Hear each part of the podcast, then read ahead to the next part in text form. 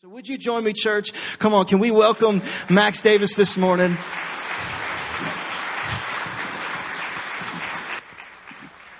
I love you. Can y'all hear me? Ben, I will send you the check. It, I, I actually hired Ben to work for me. No. Hey, I got to tell you something. I am so proud of my pastor, of Ben and Kirby, because they are amazing. And, and Alana and I said, when we heard Ben preach, we said, we're going to park ourselves in this church and we're going to support Ben because his daddy was good. I, I, I, I got saved here in 1978 and he was, Cherry laid the foundation, but Ben's better.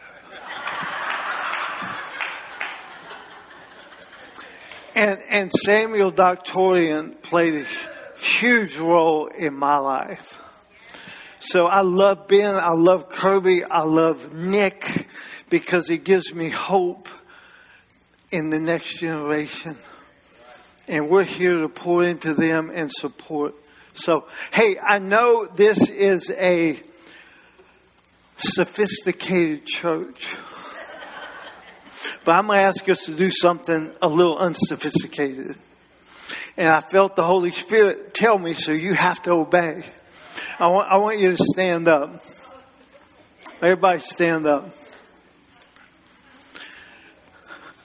And I want you to repeat after me like you mean it, okay? If you don't mean it, do it anyway.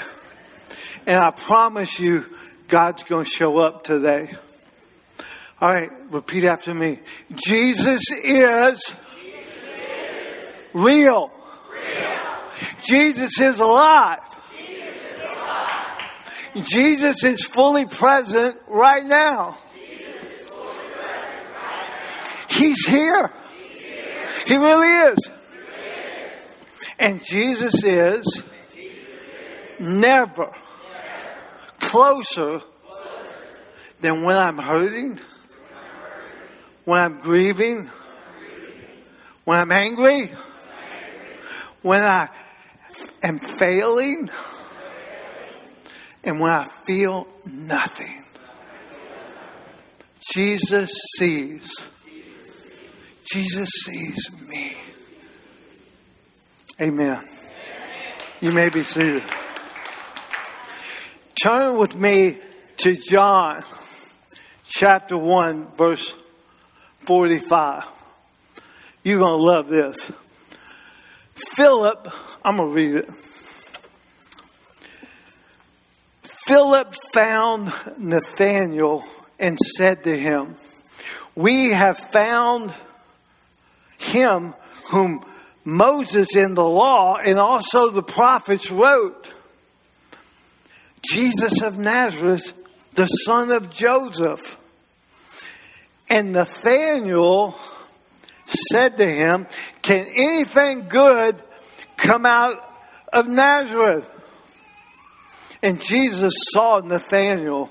Jesus saw Nathanael coming toward him. And Jesus answered and, and said, Behold, an Israelite in whom there's no deceit. Jesus is reading his mail. Jesus said, I saw him, but, I saw right into his heart. And Nathaniel said to him, and I love it. Nathaniel says, How do you know me? How do you know me?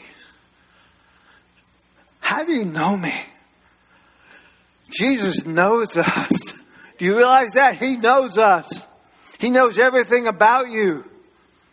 And He sees into your heart. And Jesus answered him and said, Before Philip called you, when you were under the fig tree, I saw you.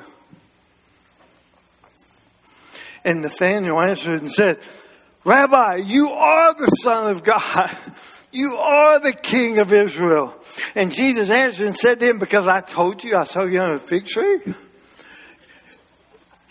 Trust me, you believe because of that, you're going to see a lot more. You know, I, have read that passage for years, and um, you guys may have already get it. But I used to think, man, Nathaniel was on something. I mean, he, he, he's anointing Jesus like pretty fast. Jesus says, I saw you under the fig tree. And he's like, wow, you, you're it. I'm thinking, man, that's, that's pretty amazing. Until I began to study what Nathaniel was doing under the fig tree. See, most scholars and almost all scholars believe that Nathaniel was praying under the fig tree. That the Jews at that time, they would, when they prayed, they would find a place that was completely secluded and they would know that nobody could see them and they would go there and they would pour their heart out to God. Nathaniel's fig tree was his closet, his prayer closet. I love what Charles Spurgeon says about this. Just so you know, this is not my idea. Spurgeon, listen to this.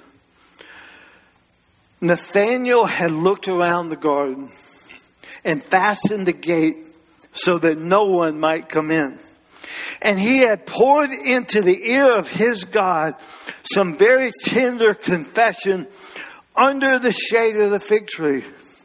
When Christ said to him, when you were under the fig tree, it brought to his memory how he had poured out his broken and contrite heart and confessed sins unknown to all except God, or under the fig tree, he may have been engaged in very earnest prayer. Was the fig tree to Nathaniel what Bethel was to Jacob? A place where he wrestled with God, pleading with God. Once more, the fig tree may have been where he enjoyed his sweetest communion with God. And that's Charles Spurgeon. So when Jesus says, I saw you under the fig tree, Nathaniel knew what he was talking about. Nathaniel's under that fig tree. God, do you see me? God, Messiah, when are you coming? And Jesus is saying, I see you. I see you. When you're in your bedroom crying out to God, He sees you. I want to ask you something. Where's your fig tree? Do you have a fig tree? You know, I got saved here 40 something years ago and I did something that I thought was normal, but when I look back, it wasn't normal. I just thought when you got saved and the Holy Spirit come in you, God started talking to you. And so I would take my Bible, little handheld Bible, and I would walk in the woods for hours and hours and hours, just singing to God, singing praises and talking to God, reading my Bible. I just thought that's what you were supposed to do. And for 40 something years, I've done that. My fig trees have been the woods. My fig trees have been um, vacant classrooms. My fig tree has been the prayer tower at Oral Roberts University. My fig tree has been on top of a skyscraper. My fig tree one time was when on Essen Lane when they were building that tall building and it was under construction. I went up on the top of that building and I walked and I prayed and I cried out to God. And some guy down there said, What are you doing with my building? that was my fig tree. And I think that's what God wants us to do. I'm, I'm, I'm talking fast because I got a lot to say. But over 40 years, I've seen and had some fig tree moments where Jesus has said, I see you. I'm going to give you one. Put up, put up the first picture. Okay, that's my journal. So a, a few months ago, oh, there it is, 411, 23. I was in my office Well, my office is one of my fig trees. Like the Holy Spirit shows up in my office. It's just amazing. When Bruce Van Natta comes, he stays here and he said, You know Bruce Van Natta? He says, When I go in your office, I immediately feel the presence of God. So on 411, I was in my office one night and the Holy Spirit just fell and I'm, and he's downloading to me about my next book, what he wants it to be about. My next book. And it was the number seven. I'm not going to go into all the detail, but it's about the number seven. Well, if you notice in my journal that night, I wrote number seven, seven, seven, seven, seven, and I think on the other page, seven. My daughter says I wrote the number seven seven times. Okay? Down here, I ask, see the word ask? I ask the Holy Spirit to confirm to me, is this what you want me to do for my next book? That's 411. Went to bed. 412 the next morning, I get a random text. Okay, I'm gonna let you read it in just a minute. But it's from my cut, my niece from marriage. The most unlikely person, probably not the most unlikely, but a very unlikely person that I would get a word from God from. In fact, she knew nothing, and I, I, I probably only talked to her twice a year, maybe three times a year. She's a dear person, but I don't have a lot of interaction. So this is the text. Put that next picture up. Seven is the Lord's number. I woke up this morning thinking about it and had to send it to you.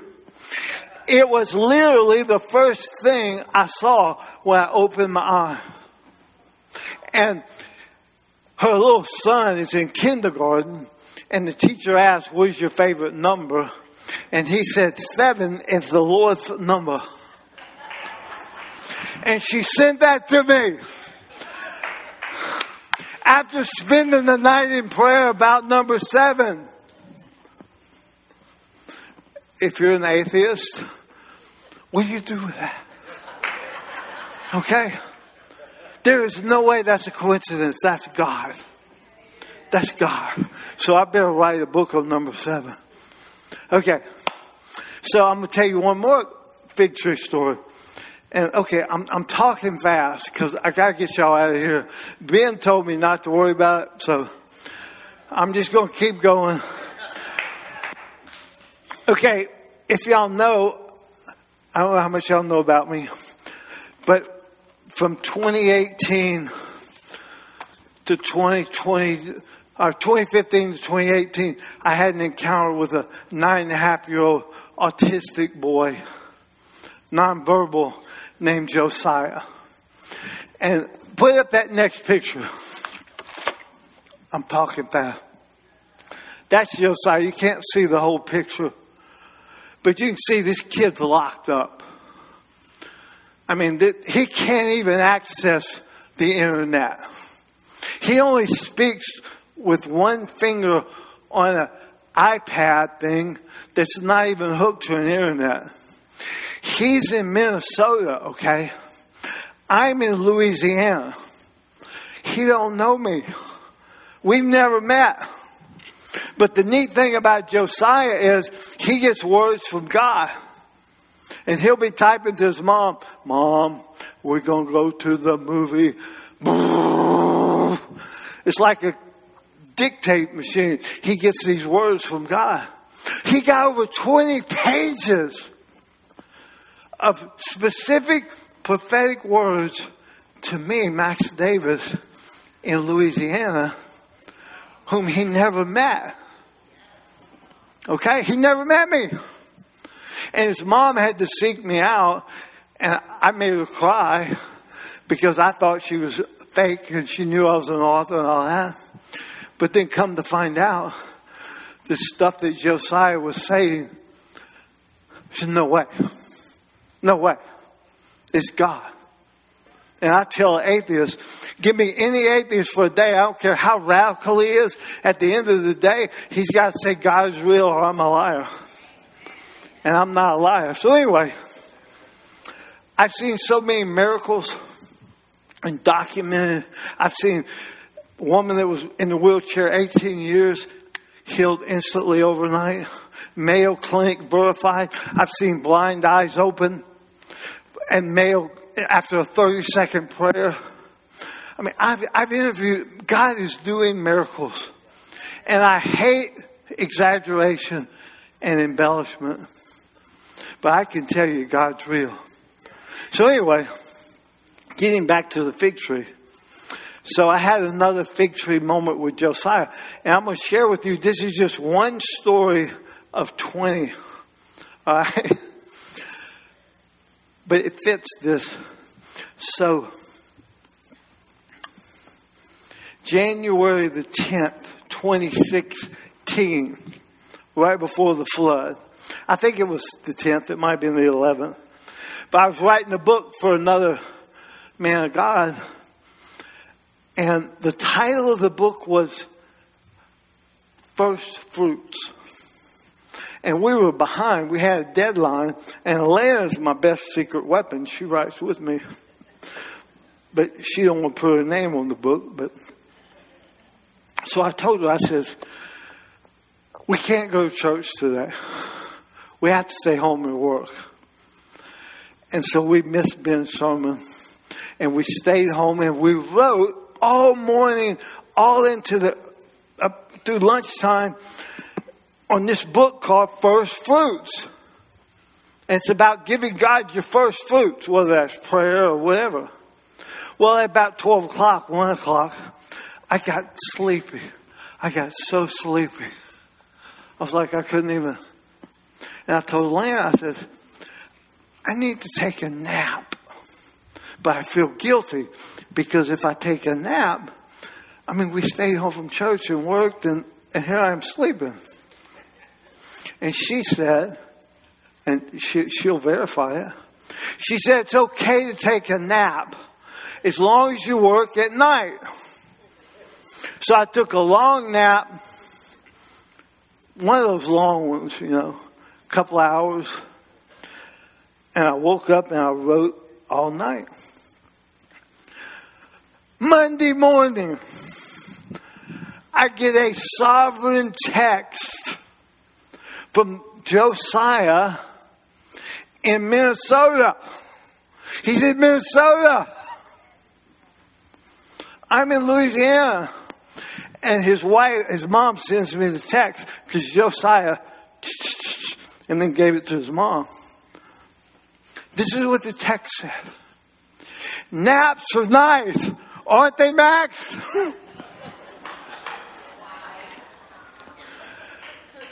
Just get the first fruits out.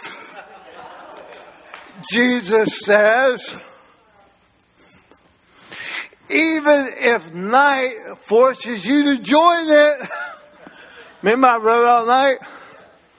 Look out, napping eyes at times. And then he said, Jesus is going to visit you all. Again, if you're an atheist, if you're an unbeliever, what do you do with that?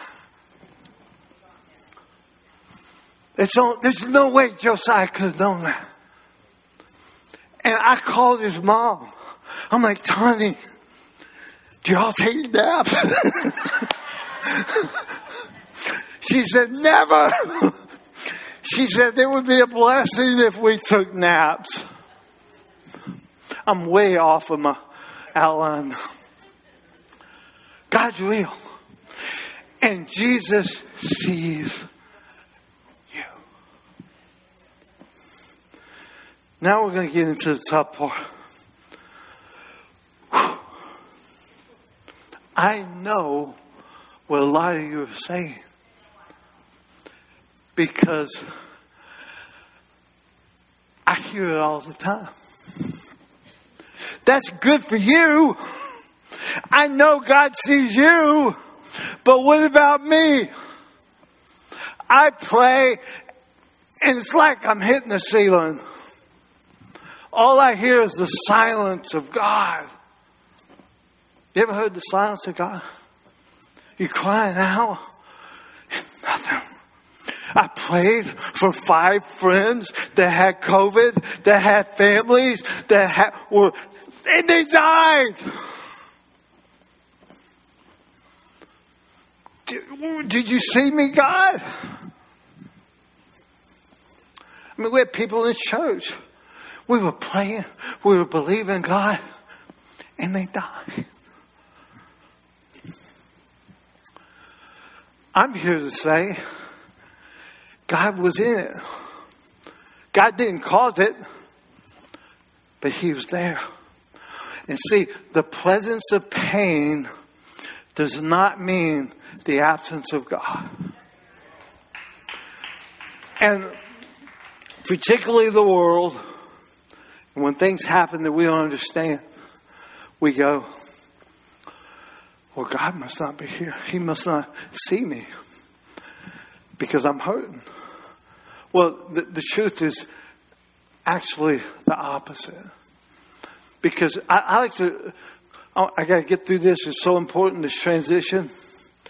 But I call it the brutal honesty of God. If you read the Bible, see, people don't read the Bible with brutal honesty. But God never told us bad stuff wasn't going to happen. In fact, it says just the opposite. And C.S. Lewis said one of the reasons he became a Christian is because the Bible couldn't have been written by man because it contained as much negative and difficult things as it did positive things. In other words, man wouldn't write that. So I'm going to give you another fig tree experience. We're not going to go, I'm, I'm just going to tell you about it. But I want you to think about John the Baptist for a minute. So, John the Baptist, when he was in the womb, Elizabeth's womb, and Mary came, John the Baptist leapt because the Holy Spirit was on him.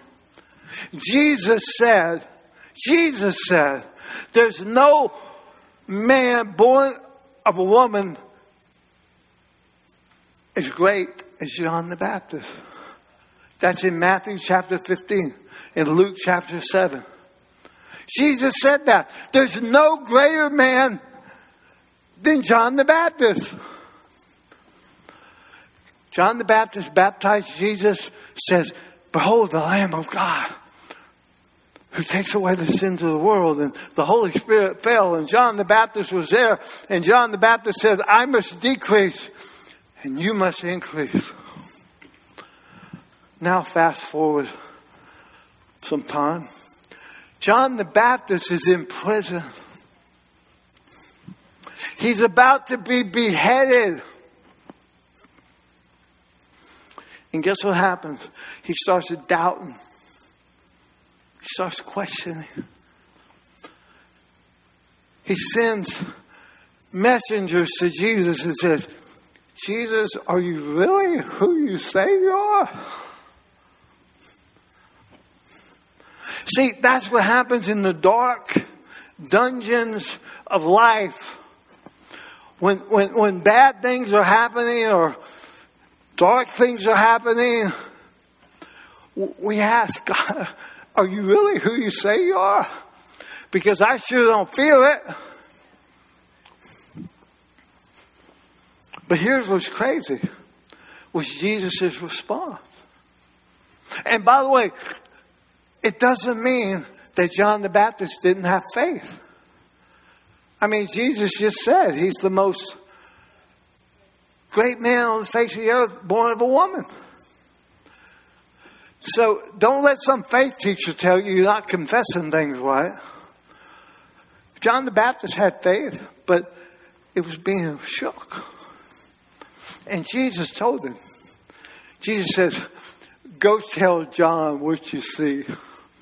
The blind see, the deaf hear, the lame walk, the captives are being set free.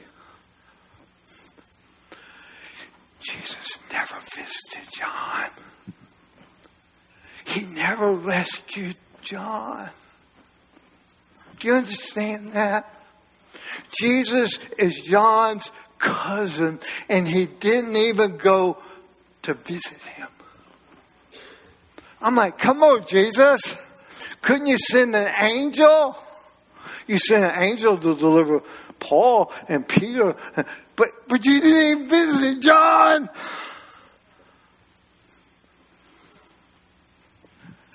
And John died. He got his head cut off. And you think, how cruel is Jesus? Why didn't he rescue him? But you know, another thing Jesus told John, if you read it, he said, Tell John this and tell him this Blessed are those who are not offended because of me. Jesus knew John was going to be offended. Well, I mean, you know, like Peter, when Jesus told Peter, You're going to die. Peter says, What about that guy? That's what we do. I don't know. Are you offended? I want to ask you are you offended by God? Are you offended because you didn't get the thing you prayed for or you didn't ask for? Or you asked for? It doesn't mean that God's not there. It doesn't mean He doesn't see you. He does. And I can go through scripture after scripture to point that out. Something bigger is going on. Something bigger is going on. And we're good. Are, are y'all good for a few more minutes? Because I'm really now getting to the good stuff. The presence of pain does not mean the absence of God. I want to put up script, uh, the next picture. At my mom and dad, I'm going to get emotional. My mom died a year ago in May. They would have been married 61 years in two weeks. They're my heroes. I want you to see this of my mom because I want you to know the kind of person she is when I tell you the story. So, my mom was one of the smartest people. She, she was an accountant for the State Department of Agriculture. She, she, she literally ran the Department of Agriculture. She was, you know, they have the Commission of Agriculture. My mom was right there. Loved God, cared about people, but very reserved. My mama didn't talk, wasn't like me. My mama didn't tell stories. She didn't, she was very guarded. You have to know that about my mom. Very loving, cared about people, always giving, but very guarded. Does that make sense? In my whole life with her, I can't remember her saying, God told me this, or God told me that, or I saw this, or I. None of that. Just very calm, very reserved. So that's the reason I told you that, so she, you know the kind of woman she was. Let's go. She died a year ago, so three years prior to that. I say three, it might have been two years. Still in her right mind, completely. They live out in the middle of the boondocks. Her and my dad moved way out in the country in Mississippi with cows and all that. She's in her house one day walking around and she just casually goes up to God. God, I'd like to see my mama one more time. I'd just like to see my mama one more time. Because her mom had died about 10 years prior and was a real woman of God, very close to my mom. My mom care took her until her last breath. And she just said that casually. She said, I'd like to see my mama one more time. And then she didn't think about it. She just went on doing what she was doing, vacuuming probably or something. You got that?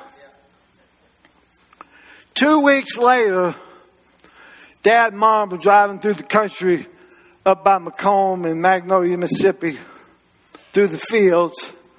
Dad's driving. Mama's sitting next to him, and she looks out the window and she goes, Jimmy, there's my mama. It's my mama. I see my mama. She's right there in the grass, glowing. Just, Mama said she was so peaceful and she was glowing and she was beautiful. And Daddy's like, What? You crazy woman? And she says, It's my mama. Look, it's my mom. She's right there. And 30 seconds, a minute, she disappeared. I asked my mom.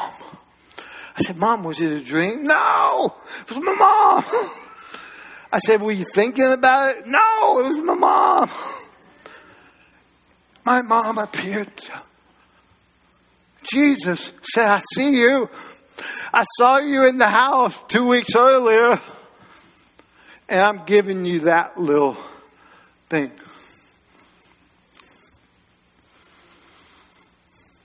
I don't know if it was really her mom. They didn't talk, but she saw her mom. And my mom don't lie. And she don't make things up. And God said, I see you. And what's neat about that story is it's not like she said the prayer and then went looking.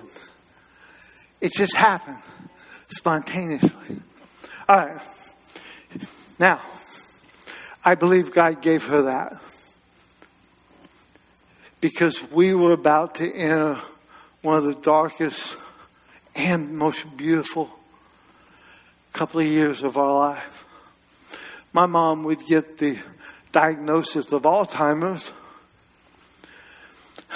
And that picture of my mom and dad went to put up the, so that's where they were when she had her vision. Now, next picture to that. And when, when she got that diagnosis of Alzheimer's, she went down. And it got to the point where she didn't know who we were. I asked her, I said, Who am I? She goes, I know who you are. I said, Who am I? She goes, Jesus. but my dad stepped up and he became my hero. It was unbelievable during that time. We didn't know what we were going to do. And the church in McComb was, oh my God. They showed up every day. Every day. With, we're talking for two years. They showed up. The pastor, the pastor's wife moved in, would stay for two or three weeks. People, brothers and sisters began to step up and God showed up. But he showed up through his people. And it was incredible. There was those moments where daddy was feeding her and she was fighting and she didn't want it and changing diapers and it was messy. Go to the next picture. Uh, is that the best y'all can do? Oh, go, okay, that, that is a moment of peace. Go back to the other picture.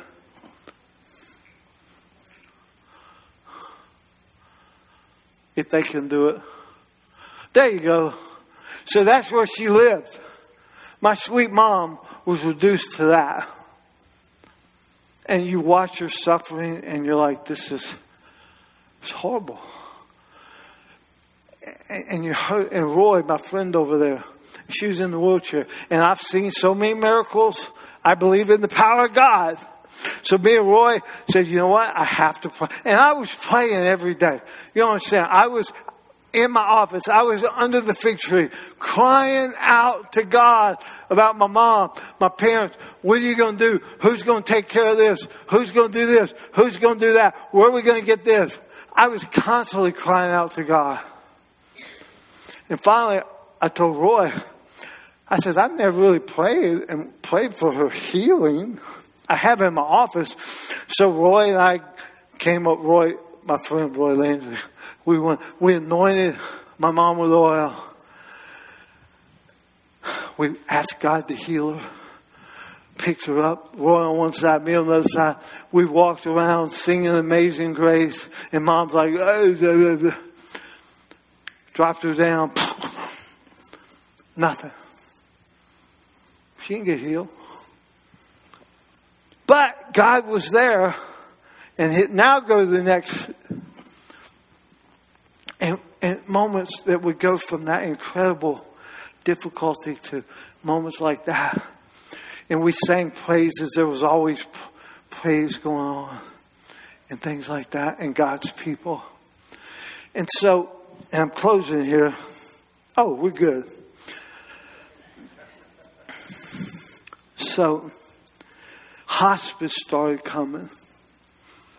And hospice was amazing. Oh, amazing. If ever I'm not a writer, I want to be a hospice worker. Because they are angels. So hospice was coming.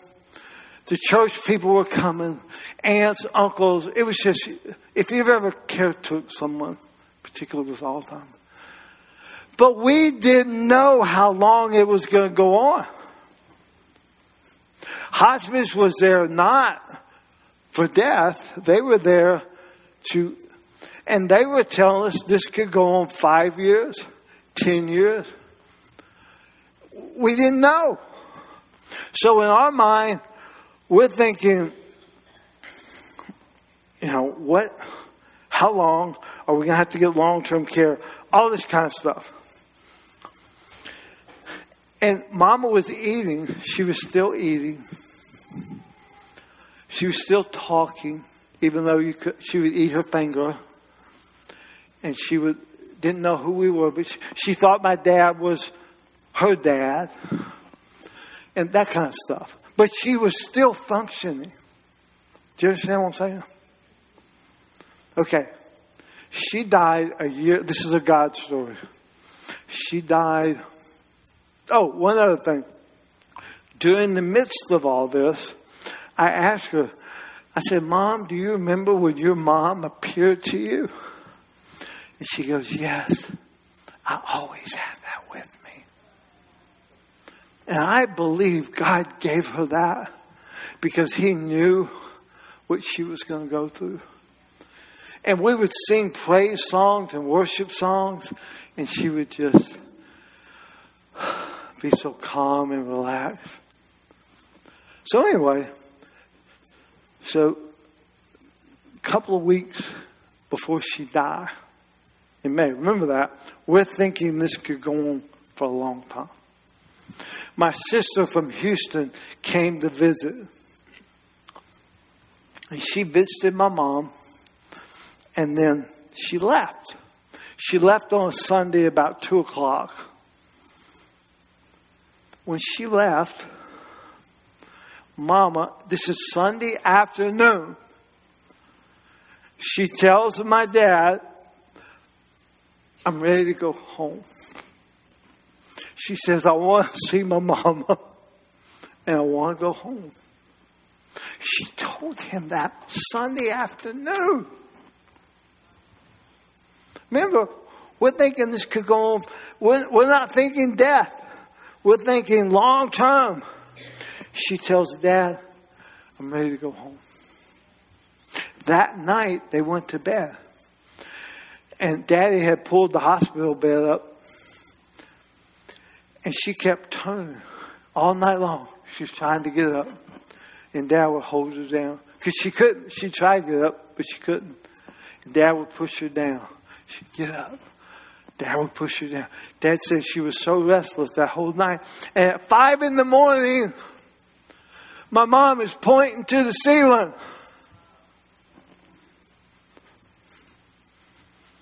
And she's doing it like that. And daddy's like, What do you see, mama? An angel? And she looks in, this is the most clear words. Yes, Jimmy. An angel. Six o'clock, she was gone. That was the last words she spoke. And we sat by her bed for two weeks, but she was gone.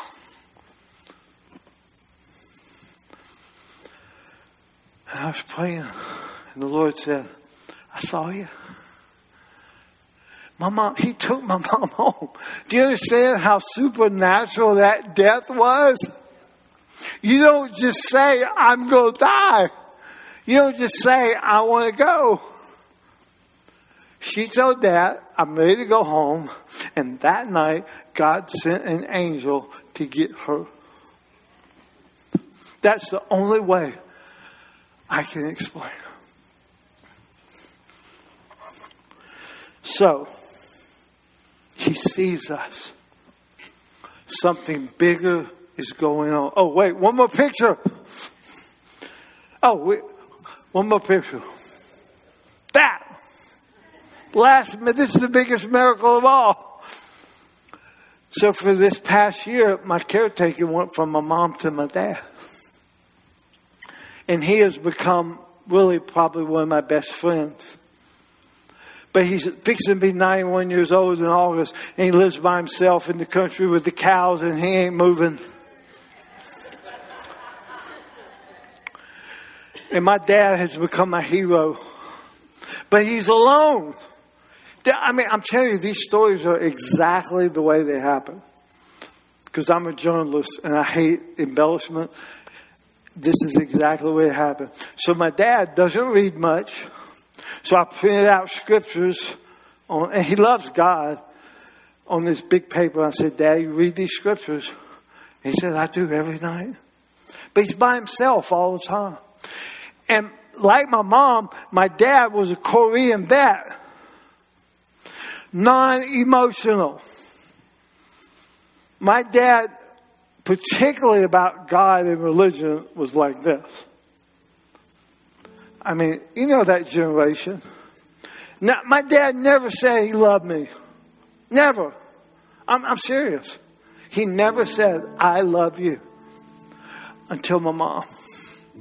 Now he tells me twice a day, I love you, I love you, I love you. But he's all alone. And so I began praying in my fig tree. I've been saying, God, reveal yourself to my dad. I said, give him a vision. Give him, I prayed that for two weeks. I prayed that prayer out loud to God. Give my dad an encounter with you give him a vision, give him a dream, something. I played those exact words. We're sitting on the porch a week ago, week and a half ago, we're rocking. He's telling me about his dog, Bimbo. He looks over, he goes, Hey, I got to tell you something. I said, What? He says, I had a dream. But he says it wasn't a dream. And he looked at me. He said these exact words I don't dream.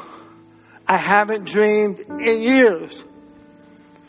But he said, I was laying in bed and he goes, Mama appeared to me above the bed. He said she was in a big circle. And he said she was so beautiful. And she looked, reached her hand down. She said, When you come to see me? And he said, I have a few things I have to take care of here. But, but then I'm coming. And she disappeared. And my dad said, I didn't know I was dreaming. He said it didn't even seem like a dream. It seemed real. He said it still seems real. Do you understand who my daddy is? He would never say something like that. And then afterwards, God said, I saw your prayers, Max. When you prayed that, to give your dad an encouragement, a vision, a dream, God sees. So the message of this is He sees, He's present, whether we feel it or not. He's real, and something bigger is going on when it doesn't make sense. And He wants to show up in the middle of your pain. Amen. We're going to sing a worship song. And if you want prayer, I'm going to ask the prayer team to come up. If you want me to pray, I'll be here to pray. But let's just worship for a minute or two, and then you can dismiss yourself. Amen.